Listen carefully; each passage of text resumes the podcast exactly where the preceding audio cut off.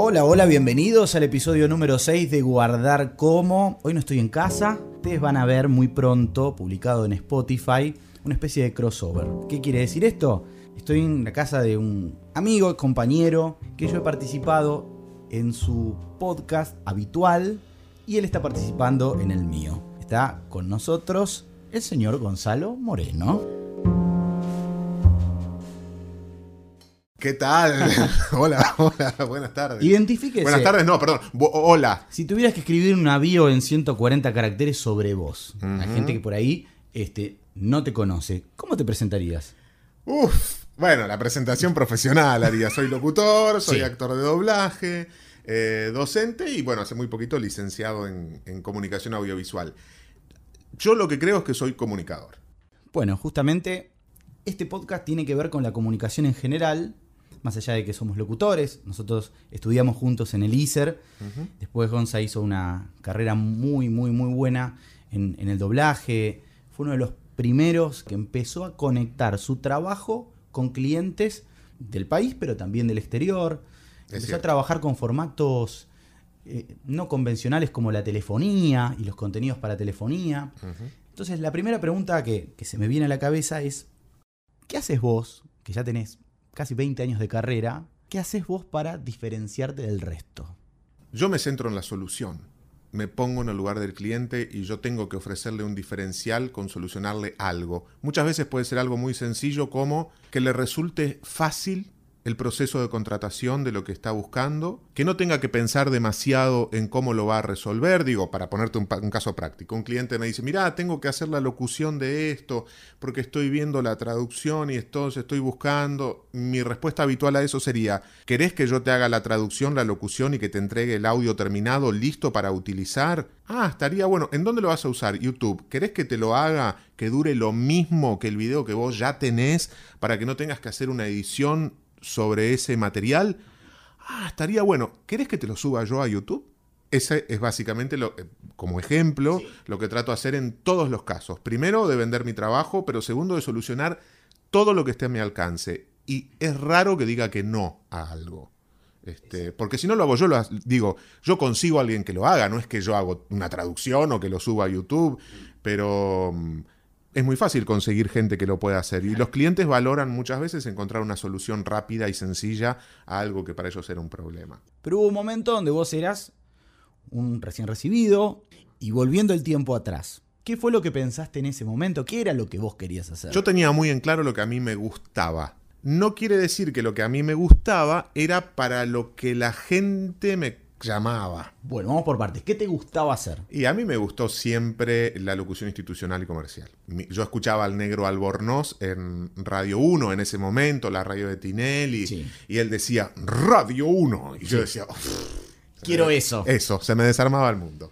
Este, cuando yo me acerqué un poco al mundo de la radio, yo venía a hacer radio en, en mi ciudad, en Rojas, de estos proyectos en radios barriales, este, en Eh, esa época entiendo. de las FMs. Cuando me acerqué un poco a la radio dije, uy, qué difícil entrar a trabajar acá. Mm. También, para serte honesto, me desencanté un poco con el ambiente con el cual me encontré en esos primeros contactos con las radios, que hicieron que empezara a haber otras oportunidades que me parecían más fáciles que entrar en una radio que parecía bastante difícil. Yo tuve mucha suerte también, estando en tercer año de la carrera, el ISER hace- pone un cartel en un panel de corcho que dice casting para eh, una empresa está buscando locutores. Para grabar una central telefónica. Así es. Voy a ese casting, quedo, grabo esa central telefónica y ahí se terminaba supuestamente ese trabajo.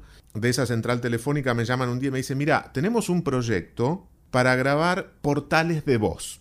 ¿qué? ¿Qué? Portales, bueno, lo que ¿Qué año era, Gonza? 2000, 2000. año 2000. Esos portales de voz eran lugares donde vos llamabas por teléfono celular, porque ya est- estaba el Sí. auge de la telefonía celular, o era, se veía que era lo que venía, y eh, podías escuchar noticias, horóscopo, clima, deportes, todo lo que vos quisieras. Para grabar eso tenías que tener un equipo de locutores que todo el tiempo esté renovando ese contenido. Claro. Me llaman para ese proyecto. Dije, sí, buenísimo, me encanta. Empiezo a grabar eso.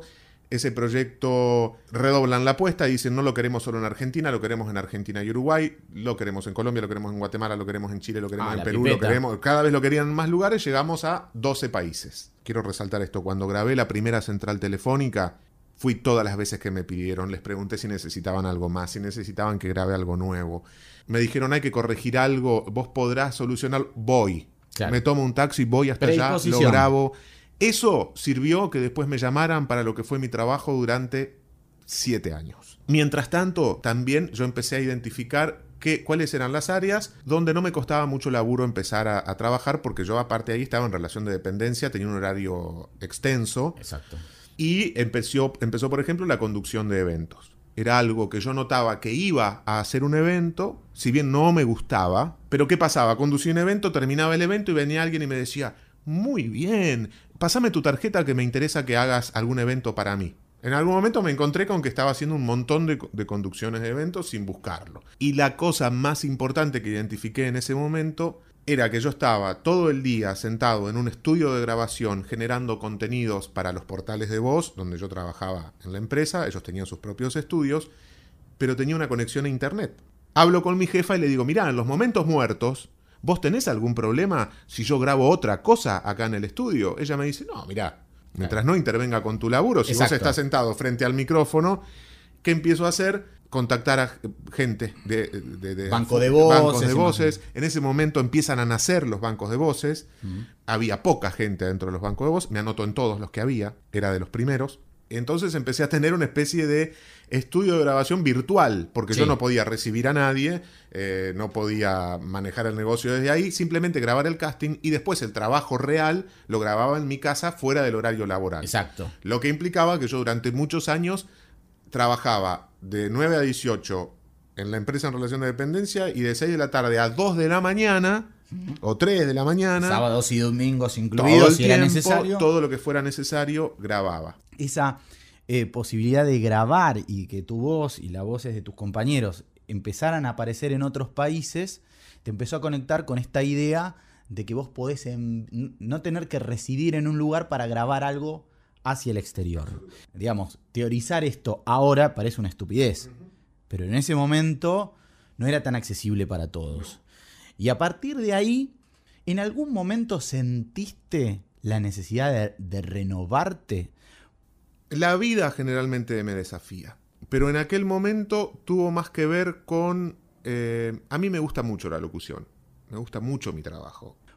El día que yo me quede sin un laburo en relación de dependencia, voy a hacer todo lo que esté a mi alcance para no volver a trabajar en relación de dependencia. No quiero, no es...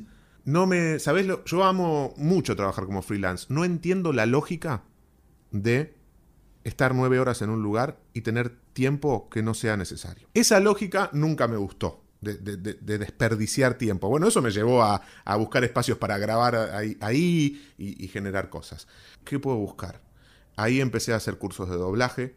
Yo creo que en, términos de comunicación hay algunos trabajos que todavía resisten, aquellos que están en la radio y en la tele, todavía existen como tal, pero ya con generaciones de personas que ven el trabajo como un proyecto y no como un matrimonio para toda la vida. ¿Vos coincidís con eso? Que el tra- los trabajos son proyectos y no son este, una, una unión. Cada vez más. Obviamente que, que yo hablo desde lo que yo conozco, que es el ámbito de la comunicación. Digo, por ahí hay gente que dice, mirá, yo trabajo en un local, me encanta la relación de dependencia y creo que voy a estar 50 años acá. No lo sé, Claro, si existe otra Sobre realidad. gustos no hay nada escrito. No, y en la comunicación sí creo que hay un cambio enorme sobre eso, que a mí me pasa todo el tiempo. Yo estoy cada vez trabajando con más gente, pero la enorme ventaja y lo que yo disfruto mucho es, primero, elijo con quién trabajar. Todos trabajamos libremente el tiempo que queremos y en proyectos que nos gustan. Lo que vos llamás individualismo me parece que se está reconvirtiendo, Exacto. obviamente. Sí. Pero hay un laburo. Personalizando, en algún punto es como que uno puede ofrecer soluciones sin necesitar de una estructura. Sí, ya no existe el concepto grupal de empresa. Exacto. ¿no? Esto es eh, Gonzalo Moreno, el estudio de grabación que tiene 10 empleados. Yo soy Gonzalo y para determinado momento puedo armar un grupo de 10, para otro un grupo de 2 y a veces hacer cosas solo. Todo se consigue. Necesito 50 micrófonos y yo tengo 5. ¿Sabes qué? Alquilo 45. Necesito 10 editores. ¿Sabes qué? Hay. Camarógrafo, traigo. Editor, hay. Se consigue. Gente con ganas de hacer, hay en todos lados. Y eso se puede armar y desarmar muy rápido. ¿Hace cuánto estás en, el rol de docente? Yo tuve una primera experiencia en el 2005, ¿Mm? que duró un año. Salí corriendo, huí, eh, después de esa primera experiencia. Ya con más trayecto recorrido, mi mente un poco mejor ubicada, entendiendo mucho mejor la profesión y demás, Sí. volví en el Ya hace 10 años. Sí, más o menos 10 años. Estuve, estoy en ISER, estuve en Ether, este, va- varios talleres y cosas. Entonces uno dice, bueno, yo creo humildemente que desde mi rol de docente la mejor manera de transmitir conocimiento es esta manera. La clase cambia todos los años, todos los años. Porque yo voy cambiando todos los años y mi descubrimiento es nuevo todos los años. Tenemos un programa en el ISER, el cual yo respeto desde el punto de vista de, sé que tengo que dar lo inicial, porque yo doy primer año. Ahora, eso inicial y va cambiando. Yo eh, modifico las clases todo el tiempo y para mí lo más importante para el alumno Yo tengo un método de trabajo bastante elaborado y demás. Trato de que no se note. No es que transmito el método de trabajo. Porque me parece que no hay que enseñar el método de trabajo. ¿Qué le importa? El alumno, si el alumno no está estudiando para docente, está estudiando para locutor. A mí me parece que lo más importante es un grado enorme de libertad. De desarmar varias creencias con las que vienen los alumnos y tenemos los seres humanos en general con respecto Sí. a la comunicación. Desarmar todas esas creencias para que aparezcan otras que no las dicto yo. ¿eh? A mí me- yo pienso esto como... una- Despejar la cabeza. yo rompo Exacto. para que otra cosa ocupe ese lugar. Pero yo no decido que otra cosa ocupa ese lugar. ¿Y cómo tomás esta idea de que vos tengas, hoy por ahí ya los tenés, alumnos de comunicación que no hayan escuchado radio, que no vean televisión, o los formatos en los cuales después tienen que, que trabajar, ¿no? Hoy yo trato de estar atento a dos cosas. Primero, que radio y televisión, como nosotros lo llamaríamos, o lo que para nosotros es radio y televisión, para los alumnos puede ser otra cosa. Tuve un docente que me cambió mucho la cabeza con un texto que decía, el medio de comunicación es el tipo de contacto que propone, no la tecnología del medio de comunicación. ¿Qué quiere decir eso? Si es audio y hay alguien escuchando, es radio. Si es video y hay alguien mirando, es televisión. Eso sucede sobre internet, sucede en YouTube, sucede en Spotify o sucede en la radio Agalena de antes. Es cuestión de la tecnología, pero el tipo de contacto que se propone es radial. Por otro lado, obviamente que todo el tiempo, insisto chicos, si ustedes quieren estudiar locución y no escuchan a los 50 locutores y locutoras más importantes del país, si no conocen los productos televisivos que están circulando, si no conocen los productos radiales, si no miran los youtubers e instagramers que están triunfando en este momento, ¿de dónde parten? Muy claro el concepto que acabas de bajar, porque tiene que ver mucho con lo que hemos hablado en los episodios anteriores. Esto de generar contenido, de armar tu propio portfolio, de crear tu perfil, eh, en algún punto es construir una audiencia. Que una audiencia a veces uno piensa que son miles y miles de personas, la audiencia televisiva o la audiencia radial. A veces la audiencia puede ser el tipo que te da laburo. Esto no lo dije yo, no me acuerdo quién lo dijo tampoco, pero estamos en la época de las audiencias pequeñas. Estamos en la época de las audiencias pequeñas. Y hay que aprovecharlas, hay que aprovecharlas. Porque si yo vendo alimento para gatos y tu programa, que tiene 45 millones de, de personas de audiencia, no tiene uno solo que tenga gato, y tengo otro programa que tiene nada más que 500, y los 500 tipos tienen gato en la casa, ¿sabés, ¿sabés quién me conviene más? El del show del gato. Entonces, esas enormes cantidades de audiencia, en términos de, de publicidad, de a quién me estoy dirigiendo y quién me interesa, no siempre es lo más importante. Lo estamos viendo con la televisión. La televisión hoy está en riesgo por eso. Sí. Porque están diciendo, sí, sí, sí. Vos tenés 10... eh, Es cantidad, pero no es calidad. Vos tenés 4 millones de tipos, pero yo tengo un Instagramer que tiene 10.000 que consumen mi producto. Y vos tenés 4 millones que te- y tenés 500 que consumen mi Claro. producto. Y para cerrar te voy a hacer dos preguntas, Gonza. Te agradezco el espacio. Primero que hayas sido el, anf- el- el anfitrión de este, de este podcast. Un placer. La primera, algo que hayas leído, haya- algo que hayas visto, algún material, algún libro, alguna publicación, algo que quieras recomendar relacionado con esto que tenga que ver con despertar la creatividad, filosofía de vida emprendedora, diría yo, ¿no? Mira, yo estoy leyendo mucho sobre storytelling. eh, Me parece que ahí hay material para trabajar. Los que no lo conocen, búsquenlo en Google. Es una forma de contar eh, que tiene mucho de viejo, pero algunos enfoques nuevos, muy basado en las charlas TED y, y, en el formato de trabajo, que a mí me parece que está, está buenísimo. Eh, yo leo mucho todo el tiempo, soy muy curioso con respecto a eso, este, entonces podría recomendar muchísimas cosas. Lo de storytelling es, es como algo de lo último que leí en estos días. Estuve viendo en YouTube a Rada, que le hizo en Rada House una entrevista a Louta, y Louta decía algo que me pareció increíble también como para comentarlo ahora en estos días, que dijo, vos sos cantante, le dice Rada, sos, sos no sé, este, sos performer, haces muchas cosas, ¿por qué esa variedad? Y Louta le dice, mira, yo soy, no sé si lo dijo exactamente así, pero la esencia era, yo soy un comunicador, yo lo que quiero es comunicar. El resto es buscar la forma más efectiva de hacerlo. A veces es cantando, a veces es actuando, a veces es pintando, a veces es poniendo un video arriba del escenario. Pero es buscar la forma más efectiva de comunicar. A mí me parece que eso está buenísimo. Y también lo que estoy leyendo mucho y tratando de vincularme es me estoy animando a hablar cada vez más de mí.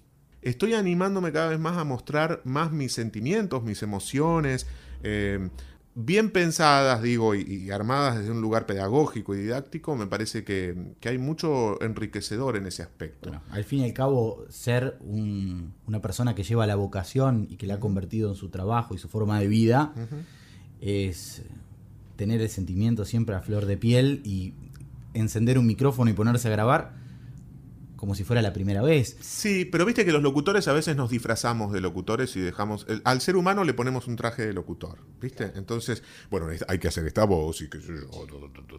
Y yo digo, mira, yo las formas más lindas de hablar las escuché en la puna de Jujuy.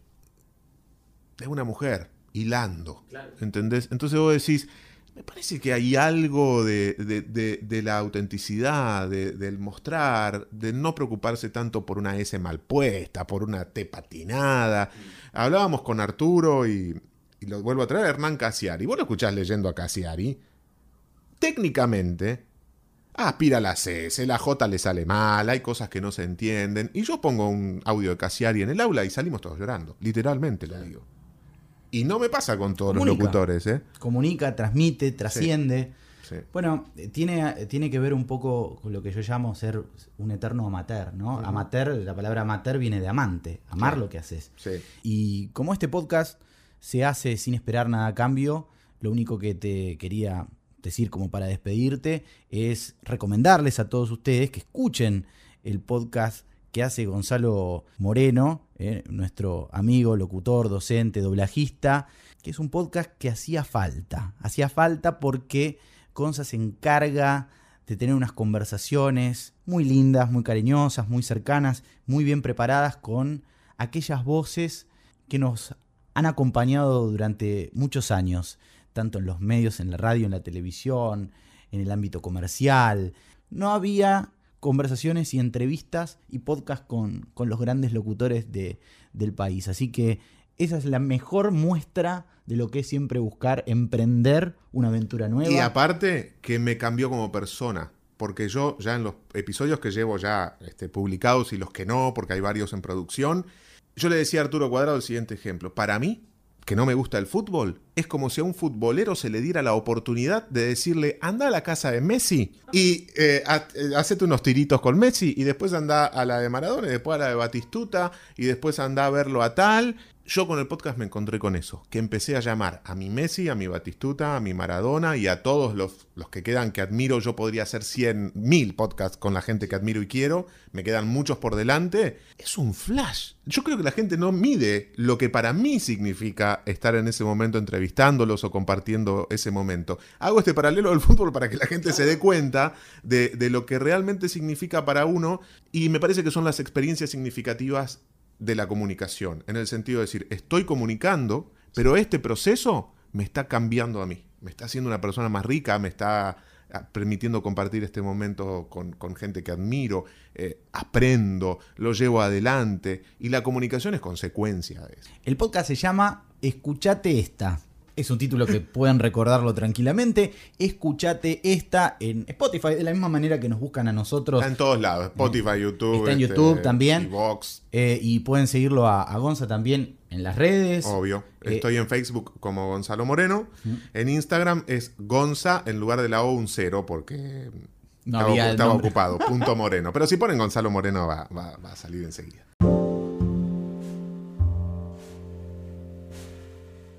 Bueno, Gonza, te, te agradezco. Espero que este podcast, este, estos episodios que estás haciendo en Escuchate Esta sea el principio de algo mucho mejor. Ya me parece que lo estás disfrutando. Me pone muy contento de verte feliz haciéndolo eh, y que sea un lindo equilibrio con todas las cosas hermosas que haces, con todo tu trabajo ya Gracias. consagrado en un montón de aspectos y, y que sea un motivo para incentivar a la gente, ¿no? Un- una muestra de motivación para aquellos que, que están del otro lado esperando conseguir y, moldear esa oportunidad que tanto esperan. Gracias, Javi. Un placer.